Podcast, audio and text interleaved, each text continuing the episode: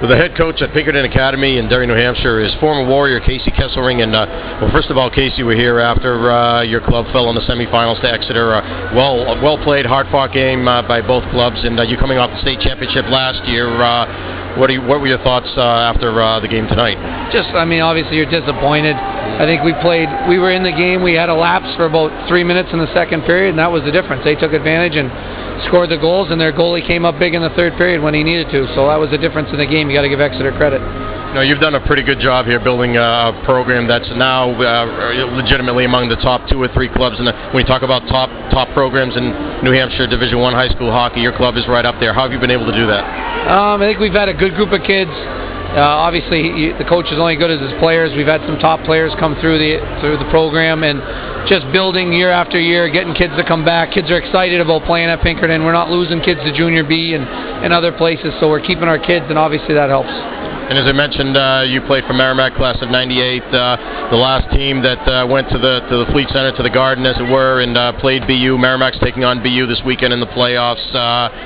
So a similar kind of situation, I guess. Uh, what what enabled you guys to win last time, and from what you've seen this this year, what does the team have to do this this season to win? I think, I think it's a belief. Uh, when we did it, we the only 20 guys that thought we were going to win that series were the guys wearing blue. So uh, that was that was a lot of fun. That was the highlight of my four years at Merrimack, and I followed the team this year. I know some of the guys; they've worked hard. I'm happy for all the seniors to get back in the playoffs, and you know they really have nothing to lose. They can go in there, play hard. I know they gave BU fits this year, so I think they were one and two and outshot them in one of the games they lost. So you got to look at that series as you know BU's got the experience, they got the home ice, but you know Merrimack hopefully can go in and, and throw another upset. Maybe it's uh, nostalgia playing BU again you were one of the key players in that team back in '98, and uh, you guys had the tough loss and the tough ending to the regular season. Uh, th th th I remember you guys lost that 9-1 in the last game, and then you went to play them a few days later. Uh, uh, did that have anything to do with you, you guys getting motivated, or do you just throw it all away and say it's a new season? I don't think so. I think the last, I think we lost our last eight games that year and got lucky to win the tiebreaker to get in the playoffs, and then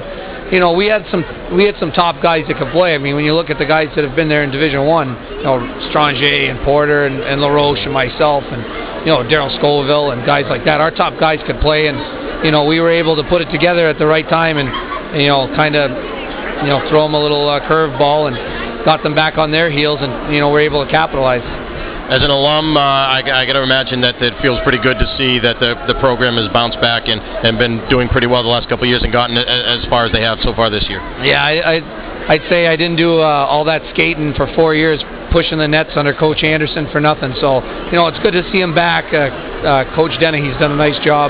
His recruiting classes are better. The program's back. You know finishing sixth in hockey, is respectable. And I, I went in and talked to guys this year. I said, hey, I go, that's not good enough. I go, you got to shoot higher. And uh, there's no reason why you can't win at Merrimack. That's always been my uh, that's always been my thoughts. If you do the recruiting, get the right coaches, you can win.